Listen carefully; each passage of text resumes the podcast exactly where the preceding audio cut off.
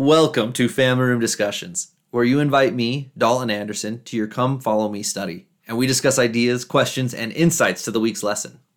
I am not a church historian or a scripture scholar.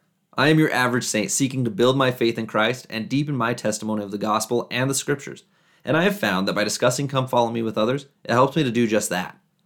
My sincere hope is that you will allow me to join in your gospel dialogue. With that introduction, let's start this Family Room discussion.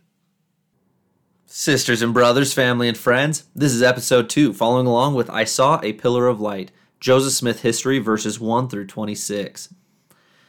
We made it. Wow, we did it. We are now in 2021.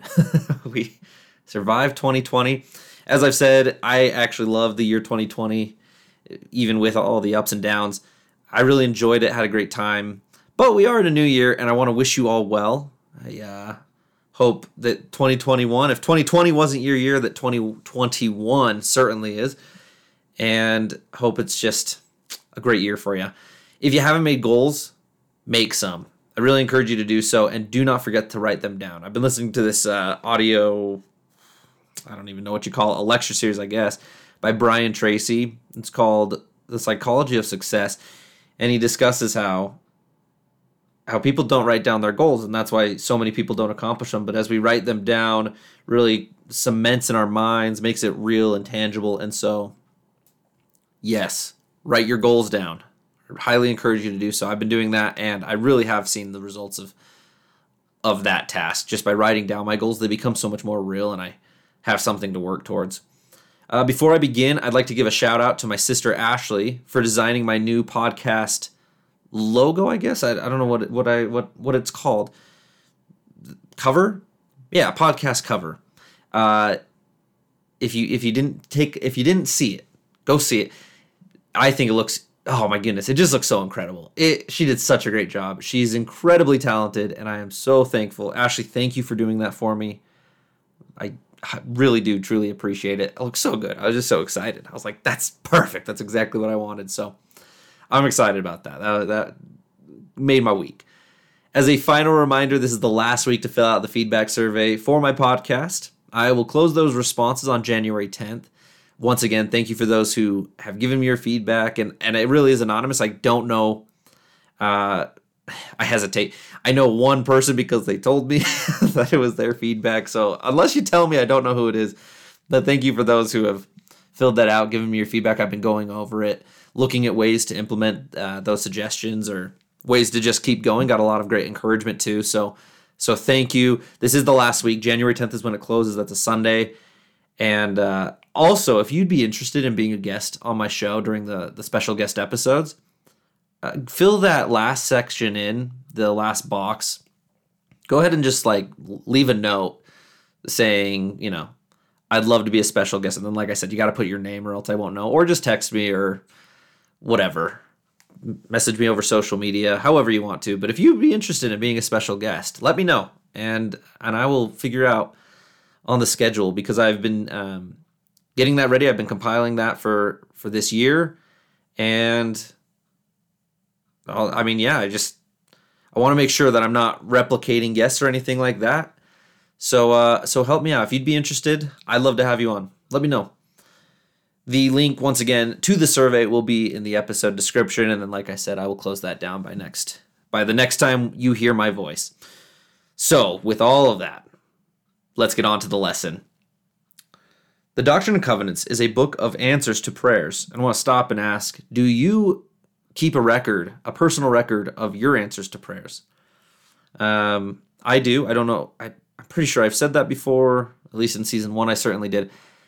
I call it my revelation journal, and I keep it with me, and it's not necessarily always like answers to prayers specifically, like as I pray and then receive answers, but anytime something happens or where I witness the Spirit or whatever it is, I write it down, I keep a note, I put the date that it happened, and then write my thoughts in or make a record of what happened. And that's been really important to me, especially through, more challenging times of my faith's been questioned. I can go back to that and look and be like, no, that's right. Like, just because right now I'm feeling in a low point doesn't mean that Heavenly Father's abandoned me.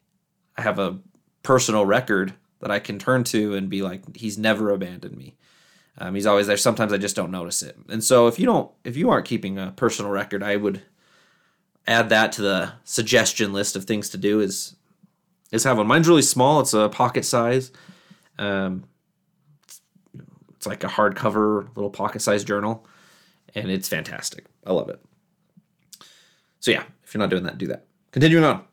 Many of the sacred revelations in this book came in response to questions. So it's appropriate to begin studying the Doctrine and Covenants by considering the question that began the latter-day outpouring of Revelation, the one Joseph Smith asked in a grove of trees in 1820. A war of words and tumult of opinions had left Joseph confused about religion and the state of his soul. Perhaps you can relate to that. There are many conflicting ideas and persuasive voices in our day, and when we want to sort through these messages and find truth, we can do what Joseph Smith did. We can ask questions, study the scriptures, ponder, and ultimately ask God. By the way, that very same thing is in Moroni chapter 10. In response to Joseph's prayer, a pillar of light descended from heaven. God the Father and Jesus Christ appeared and answered his questions. Joseph's testimony of what that miraculous experience boldly declares that anyone who lacks wisdom might ask of God and obtain. We can all receive, if not a heavenly vision, at least a clearer vision illuminated by heavenly light. And that's certainly been true for me. I have not received, to my knowledge at least, or, you know, I have not received a heavenly vision in my lifetime. But certainly whenever I pray, my vision, especially in those like really deep prayers, right? My vision has and does become clearer. So that is my testimony as well. I add my testimony to that I've seen it for myself. In the first section, Joseph Smith is the prophet of the restoration. And it reads, the purpose of Joseph Smith's history was to put us in possession of the facts, because the truth about Joseph has often been distorted. As you read in Joseph Smith History, what strengthens your testimony of his divine calling? Note the evidences you find that the Lord prepared Joseph Smith for his prophetic mission. As you read, you might also record your thoughts and feelings about Joseph Smith and his testimony. And I've said it before, I will say it probably every episode. I love the prophet Joseph. He has a true heart. And he is a dear friend to everyone. That was his character. I really feel strongly about that. Having, at least not being able to remember knowing him personally, I would hope in the premortal life that he and I were friends. I know I certainly would have wanted to be his friend. Whether or not he wanted to be my friend is yet to be seen, but I do have just a strong belief, I guess you could say a testimony, that he was a friend to everyone. He was unconventional, he was witty. In many aspects, he was unrefined, which I love. I dearly love that about him. And to me, he is as close to perfection as a mortal person. Obviously, Jesus Christ was and is perfect. He was as close to perfection as any mortal could achieve in this life. I really believe that. I don't know how to explain it. I just have always felt like Joseph Smith was someone that I wanted to be best friends with growing up. I know that was strengthened. There is and I'll reference this probably periodically, but if you haven't listened to it, you need to get your hands on this. It's fantastic. But Truman Madsen did a lecture series. It was called, I believe it's called Joseph Smith the Prophet. Maybe it's something different, but essentially it's Joseph Smith. It's about Joseph Smith, obviously, in his life.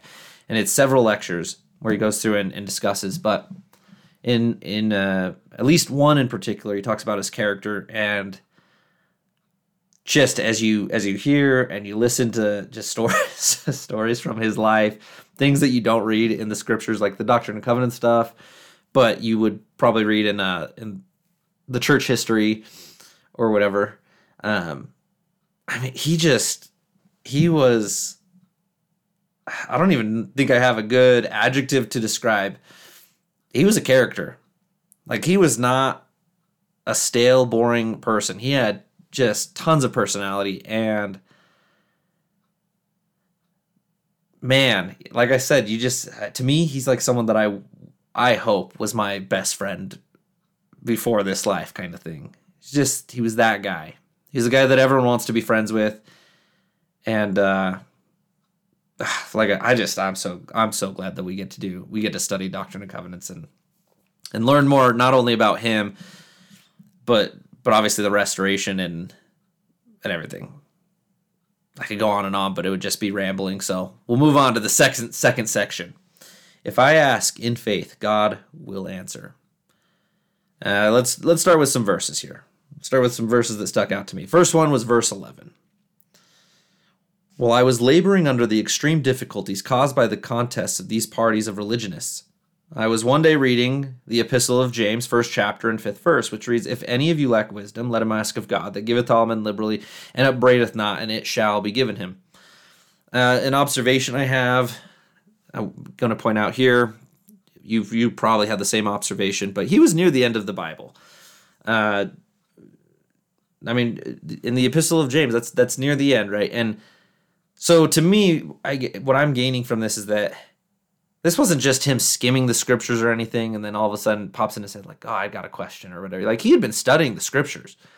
He had been really, whether he had the question before or after his study, through the process of studying, he was looking for answers to his question. And then he reads in James, and this verse sticks out to him. Paraphrasing his words, essentially, this verse stuck out to him more than any verse that stuck out to someone ever before. Like, this was one of the most important verses to him. And so, for me, what I'm thinking about is, how can I make my study to that level where, like, I am looking, I am searching and pondering. Like, that's what I want my studies to look like. That puts me in a place where, as I'm reading and not exactly sure what I'm looking for necessarily, just knowing that the answers will be in the scriptures, how can I make that part of my study? And the other question I have is, how long had he had this question before he got his answer, or at least got an answer that he could act upon and then go and receive the answer in the most powerful way, right? Receiving a visitation from Heavenly Father and Jesus Christ. Like, that's crazy to me. That's insane. How can I make my study that powerful? And then in the second verse that stuck out here from this section, was 14. "So in accordance with this, my determination to ask of God, I retired to the woods to make the attempt. It was on the morning of a beautiful clear day, early in the spring of 1820. It was the first time in my life that I had made such an attempt, for amidst all my anxieties, I had never as yet made the attempt to pray vocally." I was reading this week. I got to this verse and I turned to Alexis, my wife, and I said, "We don't know the day." This sounds stupid, probably. I was like, "We don't know the day that he had the first vision." And she was like, "You're right." She's like, "Yeah, Dalton, good job." I was like, I don't know. We have so many days recorded in church history, and yet we don't know the exact day. I don't know. That's a random thing. But from this verse, what I really got from it is that there is power in praying vocally. And I don't know about you, I've experienced that where normally I don't pray vocally. Normally I pray silently in my head. Even like my nighttime personal prayers are that way. And typically, right, the vast majority of my prayers are silent and private.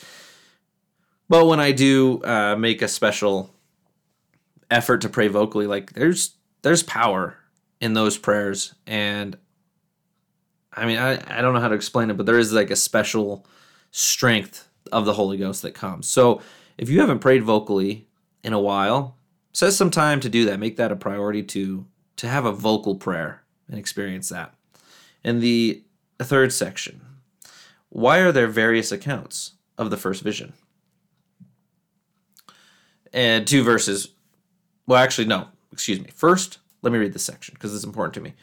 During his life, Joseph Smith recorded his experience in the sacred grove at least 4 times, often using a scribe. In addition, several secondhand accounts were written by people who had heard Joseph talk about his vision, although these accounts differ in some details. Depending on the audience and setting, they are otherwise consistent, and each account adds details that help us better understand Joseph Smith's experience, just as each of the four Gospels help us better understand the Savior's ministry. That's where I'm going to stop right there on that. So, as a storyteller, at least I call myself a storyteller, and if you've ever had the either pleasure or displeasure of being stuck in one of my stories, you know what I'm talking about. But I can confirm that as you're telling stories, especially, details of stories change based off of like your audience, the time that you're telling it, the contextual setting you're in. Like, I could tell one story to one group and then almost immediately tell the same story to a different group, and I can almost guarantee that I would change details just without even, like, unconsciously change details to the story. Not lying. Like, I'm not talking about like changing details so that the story's not even the same story, but I would,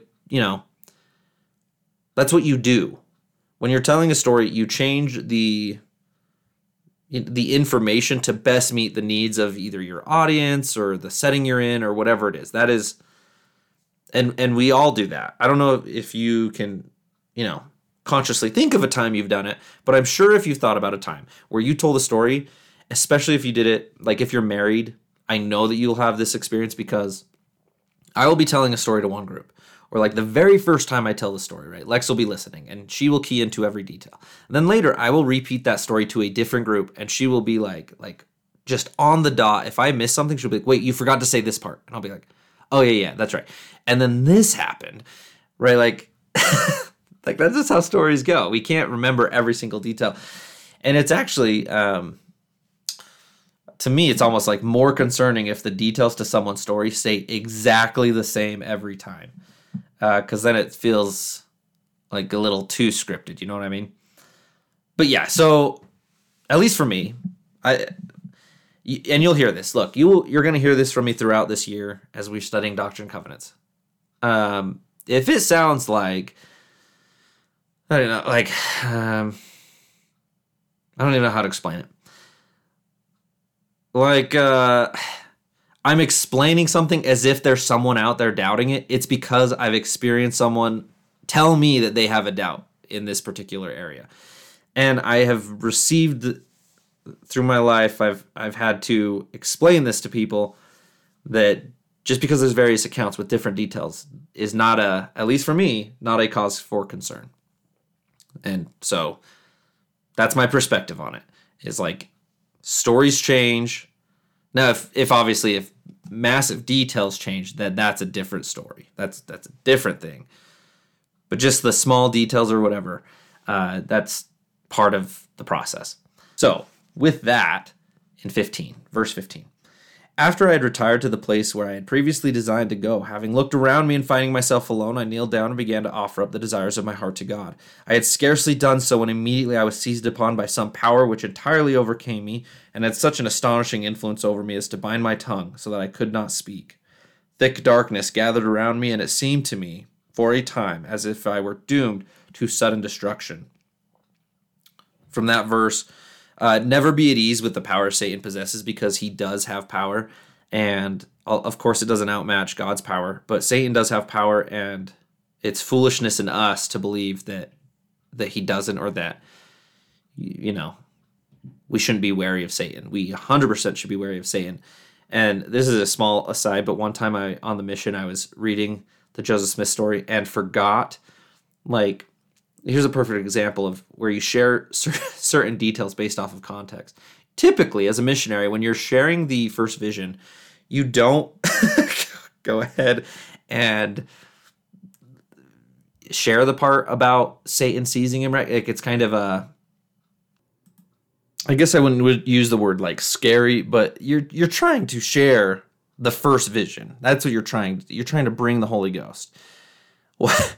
Well, anyway, one time I remember sharing, and I shared the part I was reading this, and I got to that part, and I was like, in my head, like if you can picture missionary Dalton, I just started panicking. I was like, oh no, I'm not supposed to be reading from this part. This isn't like the helpful part of bringing the Holy Ghost. And I think because I overthought the whole thing, like I can't even remember how the lesson ended. I just remember being like, I overthought so bad.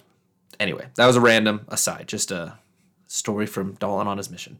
Verse 19 also stuck out to me. It says, I was answered that I must join none of them, for they were all wrong, and the personage who addressed me said that all their creeds were an abomination in his sight, that those professors were all corrupt, that they draw near to me with their lips, but their hearts are far from me.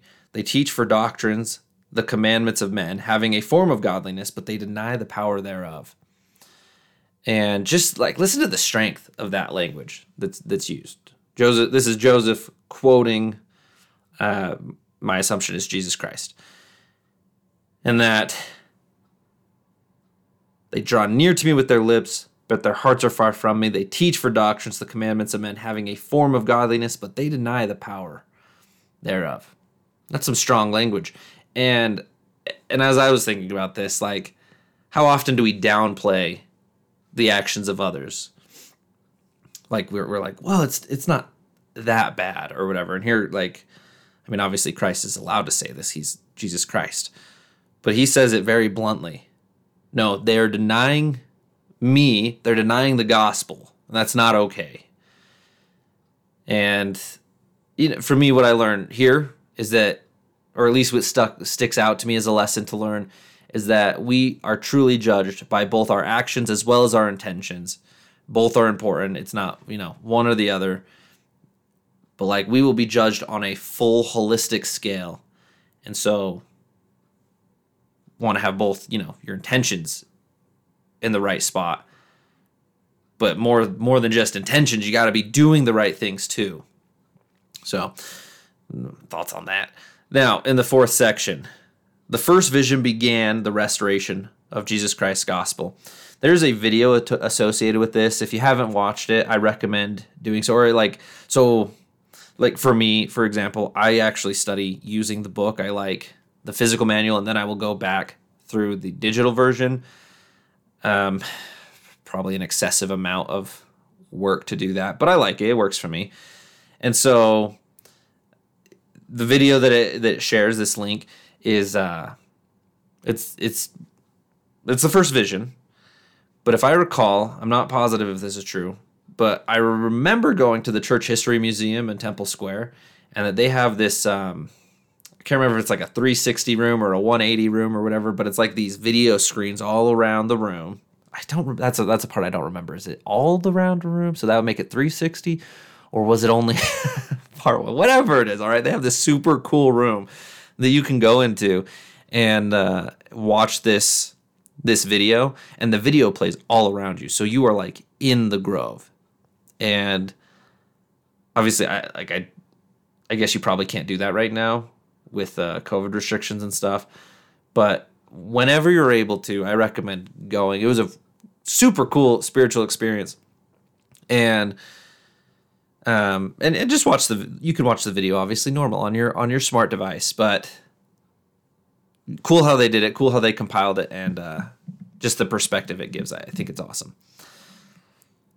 But yeah, the verse that sticks out here for me was in verse 20. It says, "He again forbade me to join with any of them, and many other things did he say unto me, which I cannot write at this time. When I came to myself again, I found myself lying on my back, looking up into heaven. When the light had departed, I had no strength, but soon recovering in some degree, I went home." And I can stop right there and say that spiritual, whether it be visions or experiences, revelation, whatever, and I in no way have come even close to the experiences Joseph Smith had, both in this experience that he's discussing as well as just throughout his life, of all the things, of all the visions and revelations he had. I have come nowhere close, but from my small experiences, I can say that it requires both a physical and spiritual stamina every time there's whatever interaction with heaven it is. It takes both the body and the spirit, you know, coming together as the soul, both have a strength. And I believe when we come close to the veil, when we touch the veil, that takes a spiritual and a physical strength, a stamina, so to speak, through those experiences. But now I'll continue reading on. But soon recovering in some degree, I went home, and as I leaned up to the fireplace, mother inquired what the matter was. I replied, "Never mind, all is well. I am well enough off." I then said to my mother, "I have learned for myself that Presbyterianism is not true." It seems as though the adversary was aware at a very early period of my life that I was destined to prove a disturber and an annoyer of his kingdom. Else why should the powers of darkness combine against me? Why the opposition and persecution that arose against me almost in my infancy?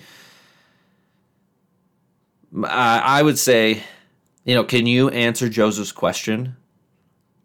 Both of those last two, right? Why else should the powers of darkness combine against me? Why the opposition and persecution that arose against me almost in my infancy? To me, my answer comes because obviously Satan knew the mission Joseph was going to play. He knew that role and wanted to, stop him at any cost. But that's my own personal belief. Also, I think the belief of a lot of people. But critics are unable to answer that question, at least in a way that really makes sense in any logical fashion.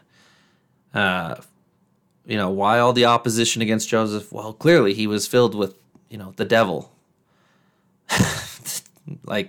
I'll get into that more in the fifth section, the final section for the personal study. But seriously, can you answer the question? Why does it appear that so much was against Joseph Smith? Because to me, it just points to the fact that he 100% was the prophet of the restoration. In the fifth section, I can remain true to what I know, even if others reject me. And here's where I'll talk a little bit more about that. But so first two verses. One was 22 and then 24. Verse 22, I soon found, however, that my telling the story had excited a great deal of prejudice against me among professors of religion, and was the cause of great persecution, which continued to increase.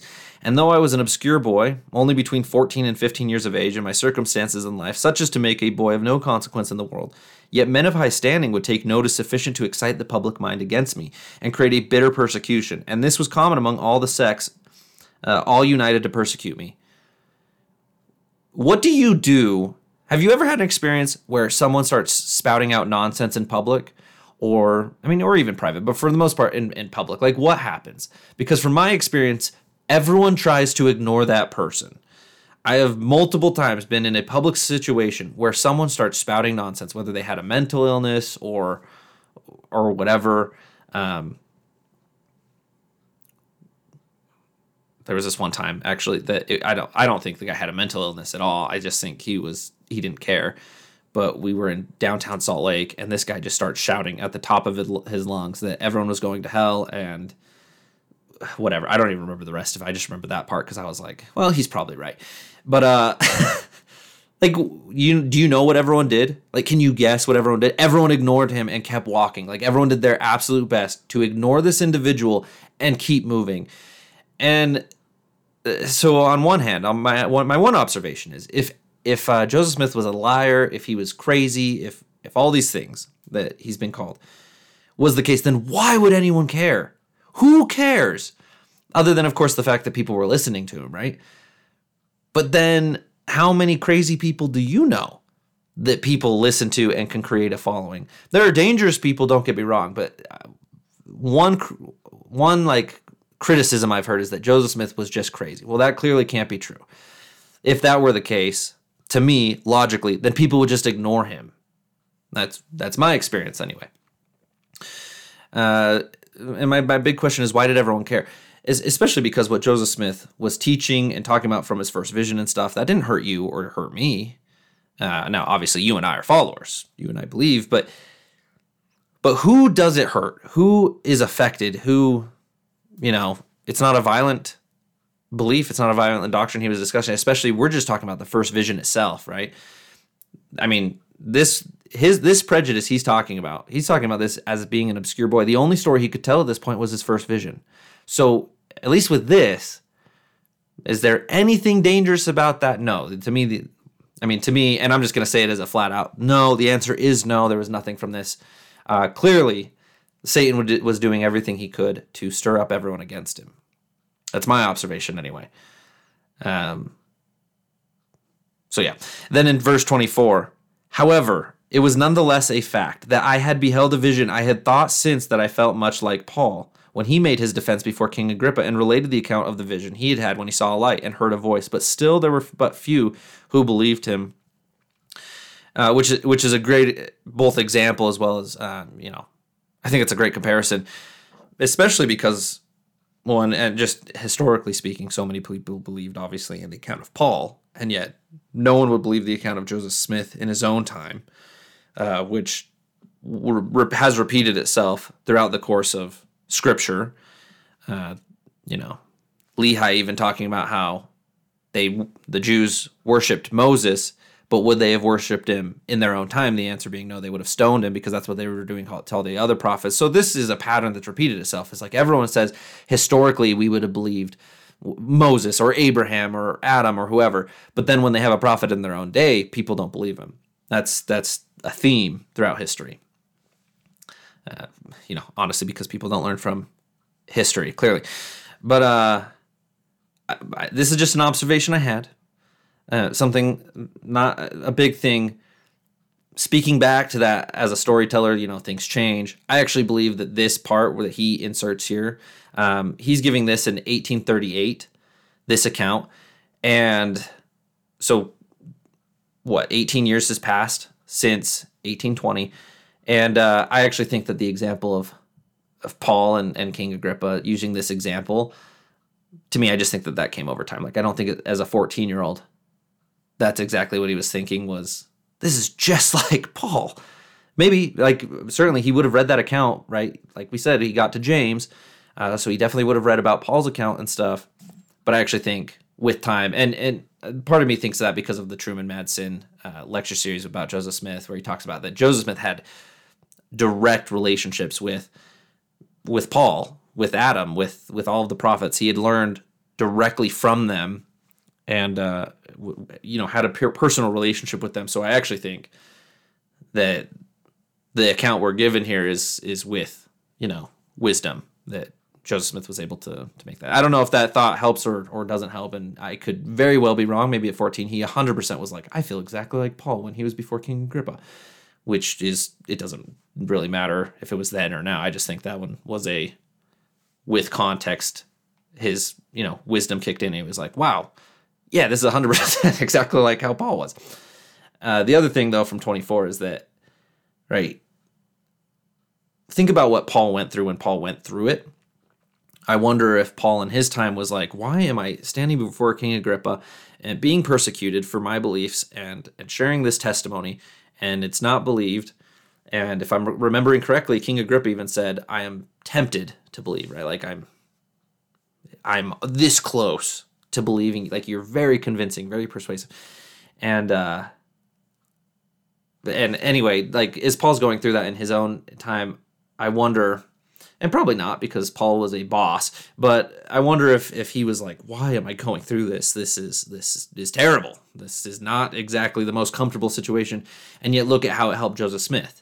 Just the same way as Joseph Smith going through his trials can help me in my time thinking when I go through very minor things, I can look to Joseph Smith and think, wow, like his example is able to help me, right? And I think that was shown, especially through with COVID at least, and the last General Conference, how many times was Section 121 of Doctrine and Covenants referenced in General Conference? It was a lot, because that was a very dark time for Joseph Smith and Liberty Jail. And so... what we go through, point being what I want to take and what I hope you've thought about is that your trials in your life aren't always just for you. They are 100% personal for you, but also remember that, they're to help other people too. So don't hate your trials, even though they can be the worst. And believe me, I know that trials can absolutely be the worst, but try and have that eternal perspective that they can also be and should also be used to help other people, because they 100% can. The last thing I want to share was from in the family scripture study. It's in Joseph Smith, verse 6. So give me a second as I have to, scroll through to find it, but I found it. For notwithstanding the great love which the converts to these different faiths expressed at the time of their conversion, and the great zeal manifested by the respective clergy, who were active in getting up and promoting this extraordinary scene of religious feeling, in order to have everybody converted, as they were pleased to call it, let them join what sect they pleased. Yet, when the converts began to file off, some to one party and some to another, it was seen that the seemingly good feelings of both the priests and the converts were more pretended than real. For a scene of great confusion and bad feeling ensued, priest contending against priest and convert against convert, so that all their good feelings, one for another, if they ever had any, sorry, I just think this is so funny the way he's saying it, if they ever had any, were entirely lost in a strife of words and a contest about opinions. Like I'm saying, like, he is unmatched. Joseph is unmatched in his honesty and way of speaking. He just, like, I mean, sure, it's like a careful way of saying it, I suppose, but it's very clear what he's saying is, like, if they even had any, like, just matter of fact, like, I'm doubting that they had even good feelings. I think it was all made upness, right? And I love that. But this is a question that I kind of, I mean, I'm going to re-ask the question that's asked in this. How can we handle disagreements without becoming contentious? Because that is an important skill. And something I think important for all of our lives that we all need to learn how to do is how can we handle disagreements without becoming contentious? And, you know, a question that I leave with you, and this is, you know, I didn't make this up myself. This comes from the lesson, but I'm asking this as well, is how can we respond when people question our testimonies? How do you respond? Do you have an example of a time where someone's questioned your testimony? How did you handle it? Both good examples and bad examples. I'm just curious, is how do you respond to that? And so that's what I'll leave with you. There's two things that you should go through in your own study, but there's the Voices of the Restoration in this. Kind of cool just to get the words from the various people associated with, during this time and things like that.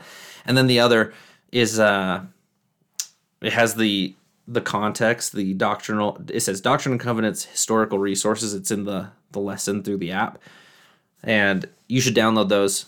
It's super cool. As I was going through, it had the four accounts by Joseph Smith, and then also the additional accounts, and it gives you context to why those accounts were written or you know, what time period and all of those things. Really cool that we have that. Really cool that it's just so easily available, and helped me with my study, so I think it can help you with yours for sure. Thank you for inviting me to your family room discussion. What ideas, questions, or insights did you have from Joseph Smith History verses 1 through 26? Until we meet again, have a blessed week.